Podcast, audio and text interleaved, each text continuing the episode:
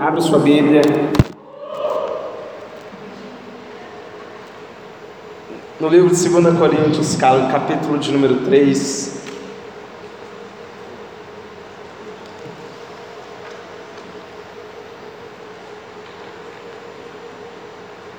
Segunda Coríntios, capítulo de número 3, a partir do verso de número 13. 2 Coríntios, capítulo de número 3, verso de número 13 em diante, diz assim: Não somos como Moisés, que colocava um véu sobre a face para que os israelitas não contemplassem o resplendor que se desvanecia. Na verdade, mente, as mentes deles se fecharam, pois até hoje o mesmo véu permanece quando é lida a antiga aliança não foi retirado, porque é somente em Cristo que ele é removido. De fato, até o dia de hoje, quando Moisés é lido, um véu cobre seus corações. Mas quando alguém se converte ao Senhor, o véu é retirado. Ora, o Senhor é Espírito, e onde o Espírito do Senhor, ali há liberdade. Onde está o Espírito do Senhor, ali há liberdade. E todos nós que com a face descoberta Contemplamos a glória do Senhor, segundo a Sua imagem, estamos sendo transformados com glória cada vez maior, a qual vem do Senhor, que é Espírito. Amém? Feche seus olhos, quero fazer mais uma oração com você, se você puder curvar sua cabeça. Que nessa noite essa palavra vá de contra o coração de cada pessoa que está aqui, que as fortalezas sejam vencidas, que o Teu Espírito Santo possa se mover em nós em liberdade e que possamos discernir a tua voz e assim calar todas as outras vozes e assim poder contemplar a tua glória que será revelada em nós essa noite, em nome de Jesus. Posso ouvir um amém?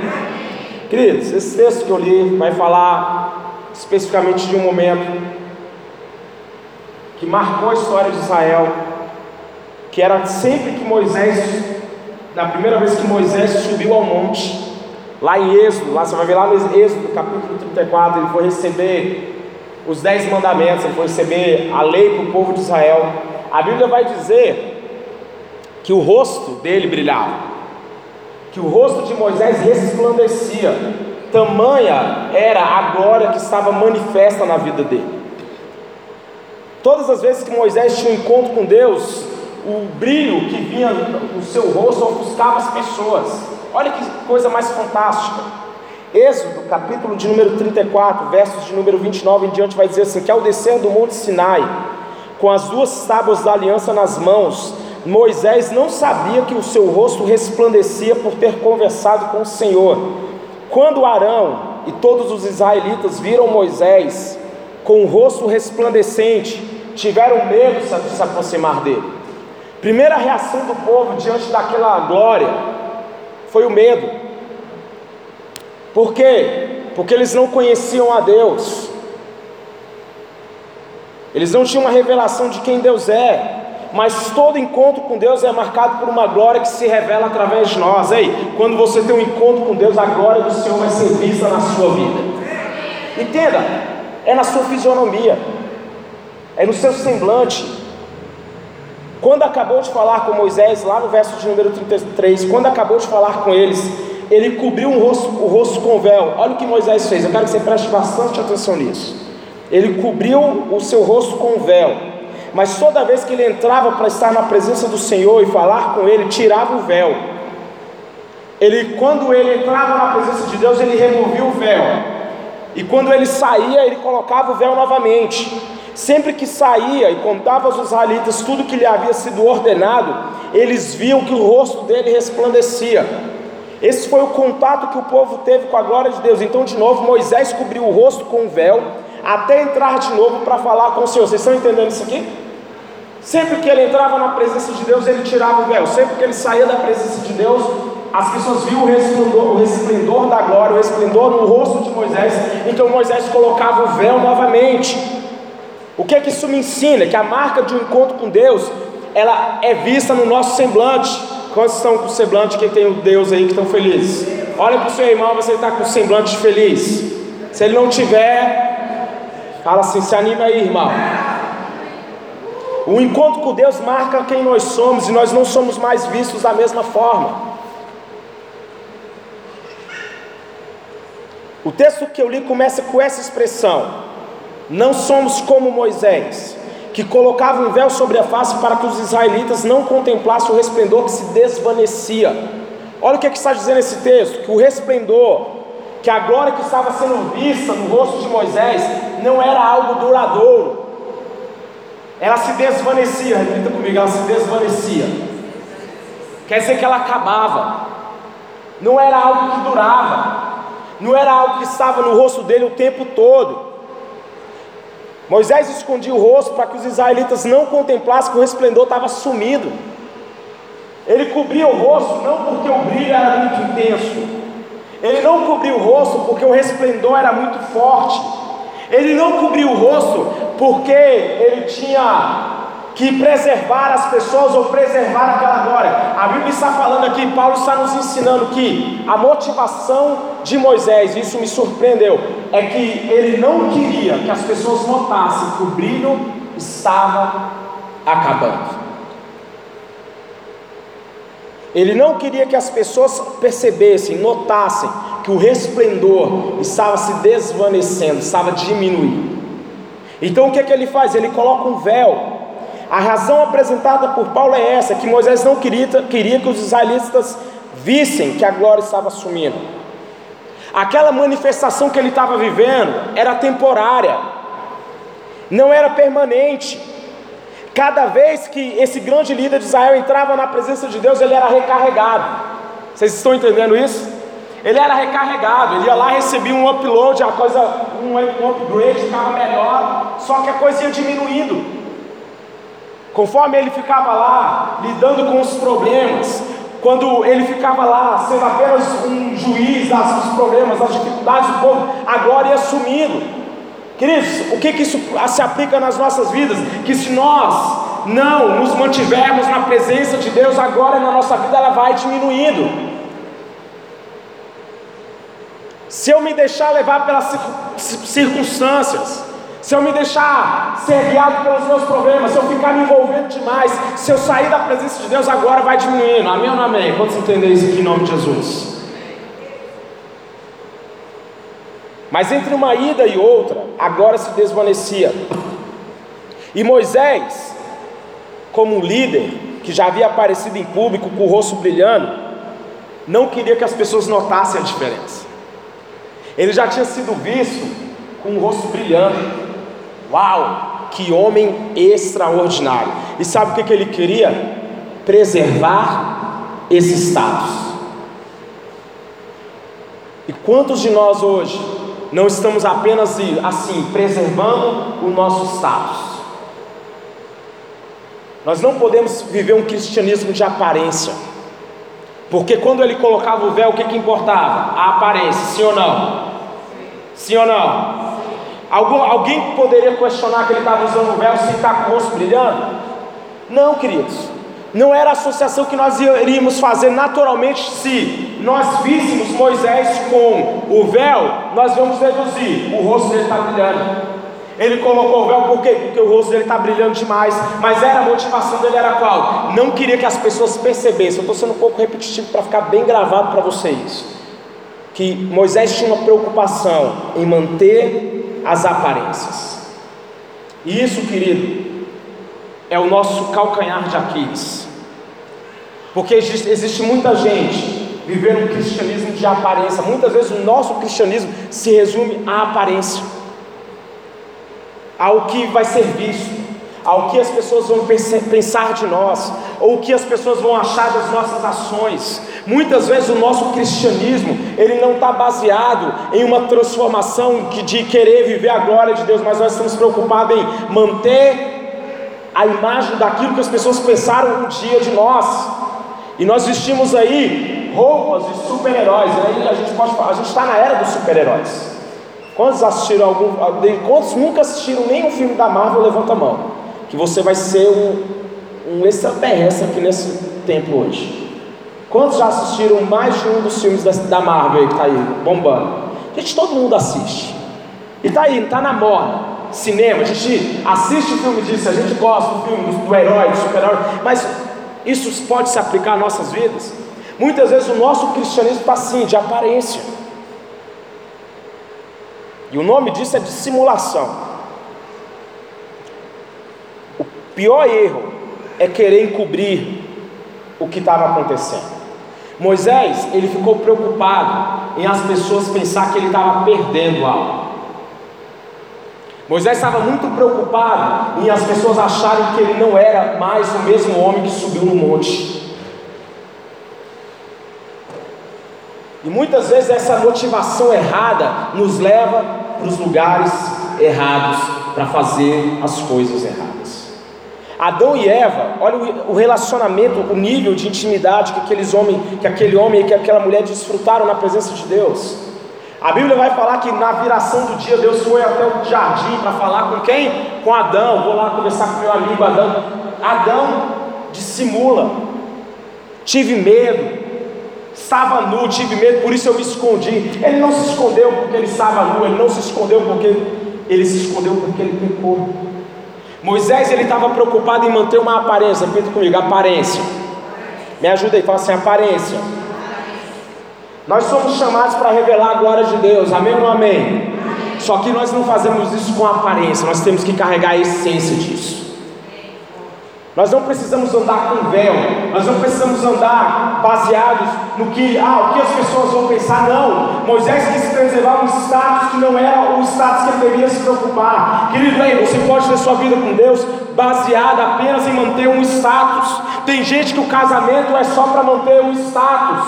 Tem gente que a espiritualidade dele é só para manter um status. Quando Deus quer que nós possamos revelar a glória dele dia após dia. Na continuação do texto, ele vai dizer: na verdade, olha que texto. Paulo está falando que as mentes deles se fecharam, pois até hoje, repita comigo, até hoje, o mesmo véu permanece quando é lida a antiga aliança. Não foi retirado, porque é somente em Cristo, mais uma vez, repita comigo: somente em Cristo, que ele é removido. Esse véu ele não é removido de outra maneira, mas olha o que, ele está dizendo: que a mente deles estava fechada. Uma mente fechada é uma fortaleza. A Bíblia vai falar que o homem irado é como uma fortaleza inacessível. A mensagem central de Jesus para nós é: mude a sua mente. Essa ministração dele, ele vai começar o seu ministério dizendo: arrependei-vos, porque é chegado até vocês o reino dos céus. Parafraseando, ele está falando: mude a sua mentalidade, porque o reino de Deus está chegando. Mas o nosso problema é que nós não criticamos a fonte dos nossos pensamentos. E querido, eu posso dizer para você que essa foi uma das descobertas mais preciosas que você pode viver, é descobrir e criticar a fonte dos seus pensamentos. Você está pensando em algo, você tem que falar assim: opa, de onde está vindo isso? Isso é uma verdade de Deus para a minha vida? Isso está de acordo com aquilo que a Bíblia diz sobre mim, sobre quem eu sou em Deus? Ou eu estou acreditando nas mentiras do diabo? Eu gosto muito de um livro do Bill Johnson onde ele vai falar exatamente isso: que quando ele percebe que ele está pensando alguma coisa e ele vê que aquilo não é um pensamento padrão Bíblia, ele começa a questionar. Por quê? Porque a gente deixa que os nossos sentimentos nos guiem. Quantos já se sentiram fracassados aqui na vida? Levanta a mão, quem é humano aqui? Essa é uma verdade para a sua vida? Fala assim, não. Fala bem forte, levanta sua mão e fala assim, não. Levanta sua mão bem forte e fala assim, em Cristo Jesus, eu sou mais que vencedor. Você pode celebrar Ele por isso? Você pode dar glória a Deus por isso? A mentira que o diabo quer que você acredite é que você é um fracassado.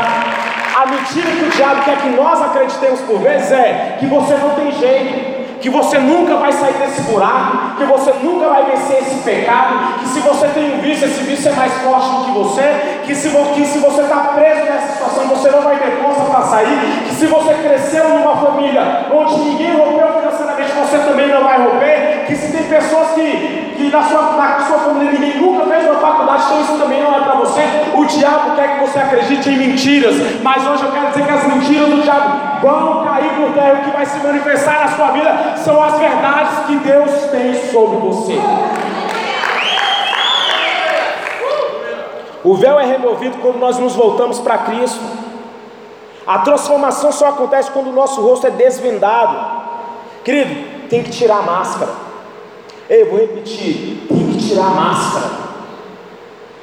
Eu já falei isso e essa é uma das grandes batalhas que nós temos que saber lidar com ela é nessa essa essa exaltação da força, que você tem que ser forte o tempo todo. Você não Gente, eu não, tô, eu não faço apologia às pessoas desistir, mas Paulo ele vai falar que o seu poder se aperfeiçoa na minha fraqueza.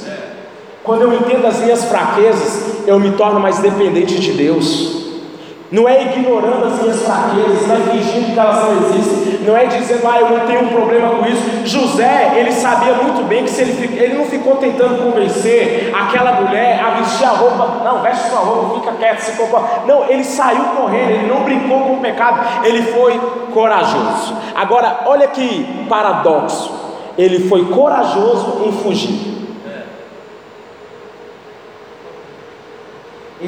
Corajoso em fugir. Tem gente que acha que não tem que fugir nunca.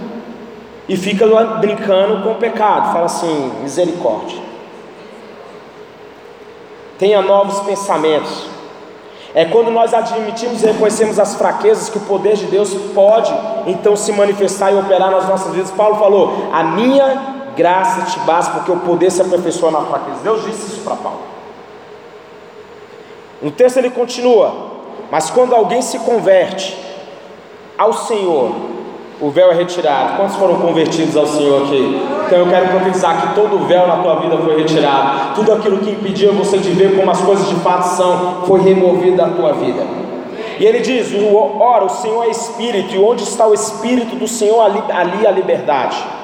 A conversão é um processo profundo de transformação do homem. Precisamos nos voltar para Deus, e isso não se trata, olha para cá, não se trata de um processo religioso.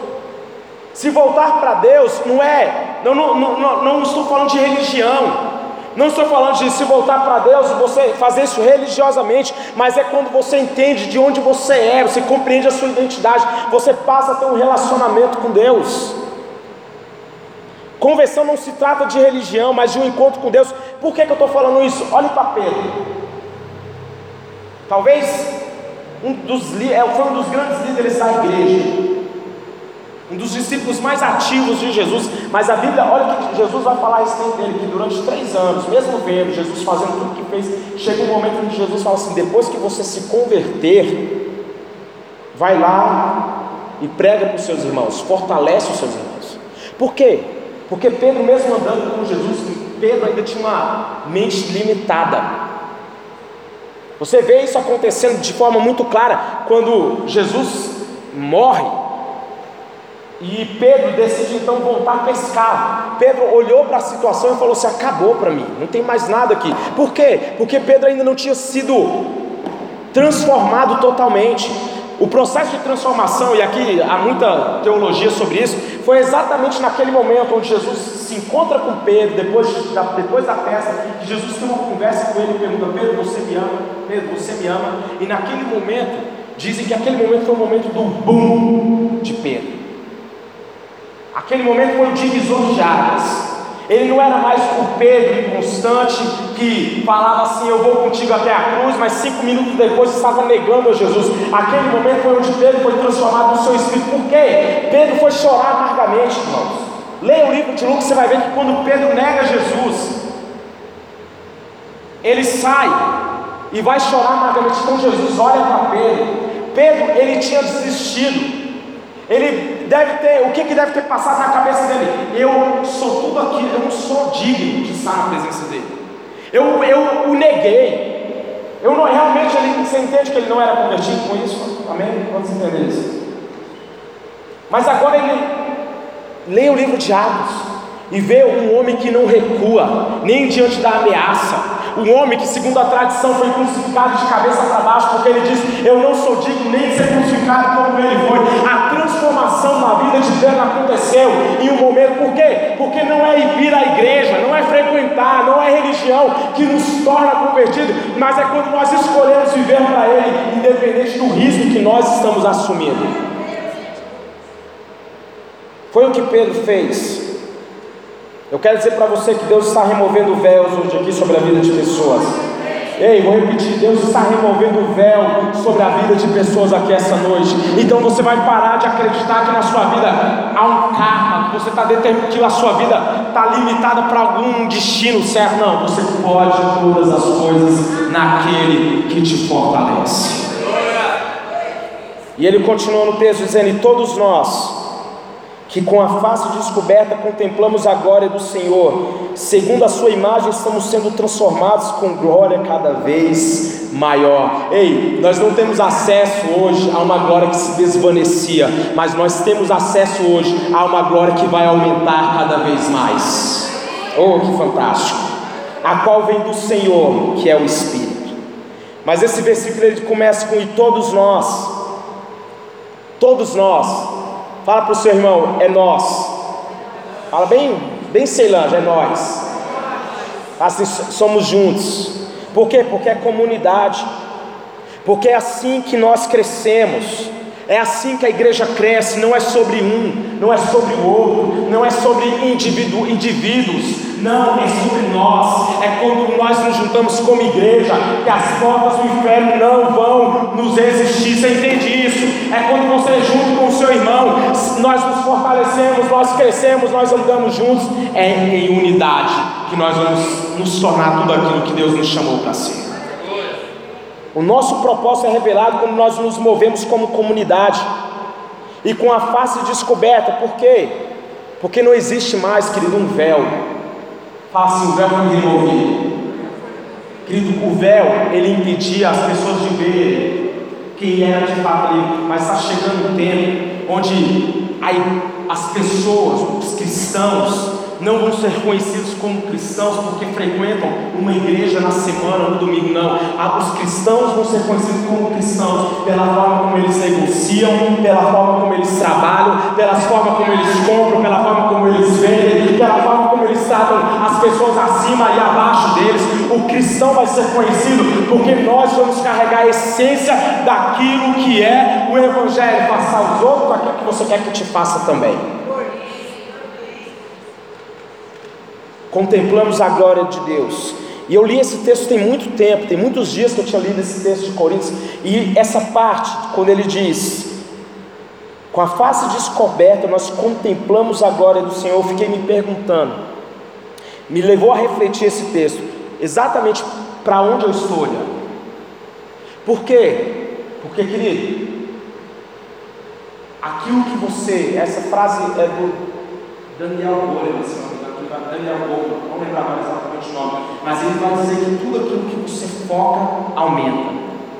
E sempre que eu me vejo olhando demais para meus problemas, eu, eu falo assim: eu posso ficar aqui remoendo um problema, ou eu posso ser a pessoa que vai imaginar e trabalhar em soluções. Vocês entendem isso? Porque tem gente que o foco dela é o problema, o foco dela é o que? As dificuldades mas eu decidi que eu prefiro olhar para as coisas boas que Deus fez para mim. Ei, você pode olhar para a sua vida e só ver os problemas que você enfrenta, ou você também pode decidir olhar para as coisas boas que Deus fez por você. Você pode olhar para a sua trajetória até esse momento e pensar: nossa, quantas lutas eu enfrentei. Ou você também pode ser a pessoa que pensar: nossa, quantas vitórias eu tive em Cristo. Nossa, o meu casamento até foram tantas lutas, mas até aqui o Senhor nos ajudou em Ele. Decida olhar para aquele que pode fazer mais que você.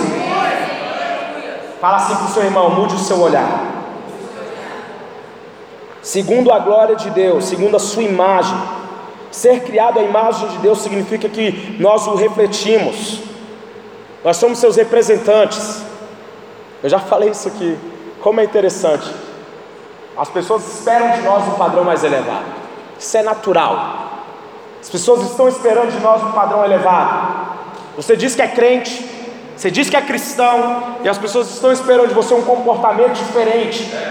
Olha lá, fulano diz que é crente. O cara pode ter duas pessoas roubando, furtando, serem pegas na mesma hora. As pessoas vão olhar para aquele cara que fala, e esse dali ainda falou que era crente. É desse jeito, irmão. Por quê? Porque quando nós nos intitulamos cristãos, crentes, as pessoas estão esperando um padrão de comportamento de nós diferente. Sim ou não? Nós podemos ficar olhando as circunstâncias e nos movendo por elas, Nós podemos ficar olhando para o nosso passado, questionando as nossas escolhas. Nós podemos olhar para os nossos erros e ficar nos frustrando com eles. Por quê? Porque tudo isso acontece na vida de qualquer pessoa. Todo mundo aqui tem um passado ruim. Tem quantos tem coisas ruins que aconteceram já no seu passado? Levanta a mão. Quantos aqui já cometeram erros? Levanta as mãos. Quantos aqui têm problemas para enfrentar nesse momento? Levanta a mão. Se você não tiver, você, de novo, é um extraterrestre. Mas se você tem, bem-vindo à vida. É assim. Só que é para onde nós decidimos olhar é o que vai fazer diferença. Para onde eu, o que eu contemplar é que vai fazer diferença. Contemplação é um estado de certa forma, um devaneio, você fica focado só naquilo. E a Bíblia está falando que nós podemos contemplar a glória de Deus. Ei, na sua vida, você pode escolher contemplar a glória de Deus ou ficar só olhando para os seus problemas. Eu quero concluir. O texto diz que nós estamos sendo transformados com glória cada vez maior. Ei, repita comigo isso: glória cada vez maior. A glória que Moisés tinha acesso é uma glória que se desvanecia, mas a glória que está acessível a nós em Cristo Jesus é uma glória que vai aumentar cada vez mais. Ei, vai aumentar cada vez mais. Você pode levantar as suas mãos para as vai aumentar. Então, querido, não fique esperando sua vida piorar, porque a glória do Senhor vai aumentar sobre a sua vida cada vez mais. Deus está revelando a glória dele através de nós. Olha que texto. Jesus vai dizer: Eu te glorifiquei na terra, completando, repita comigo, completando. Me ajuda, fala assim: completando a obra que me deste para fazer.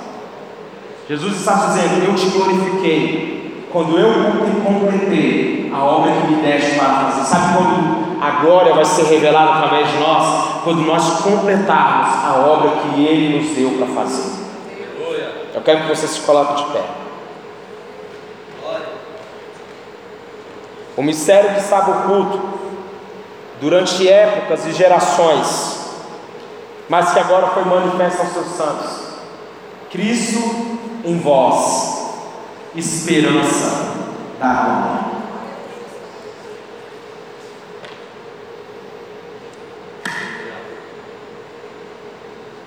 A glória de Deus é revelada quando você cresce. Olhe para cá, por favor. Presta atenção nisso. A glória de Deus ela é revelada quando você cresce. A glória de Deus é revelada quando você rompe. A glória de Deus é revelada quando você vence a doença. A glória de Deus é revelada quando o seu casamento dá certo, a glória de Deus é revelada quando você consegue pagar suas dívidas. A glória de Deus é revelada em nós como filhos, quando nós completamos a obra que Ele nos deu. Ei, você não está terminando a sua corrida, você está apenas começando ela.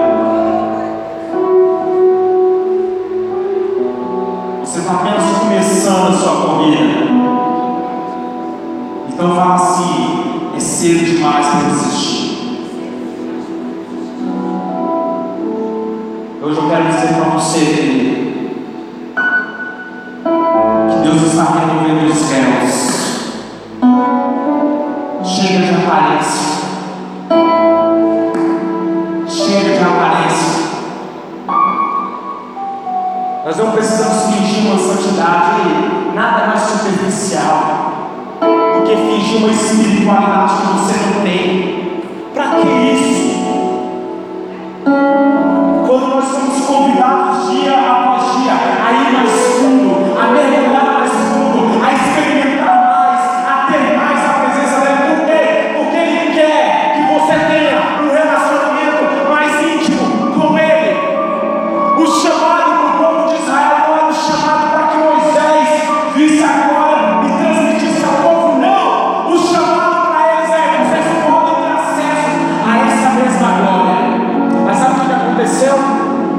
eles não quiserem. Eu pergunto para você hoje: o que você quer?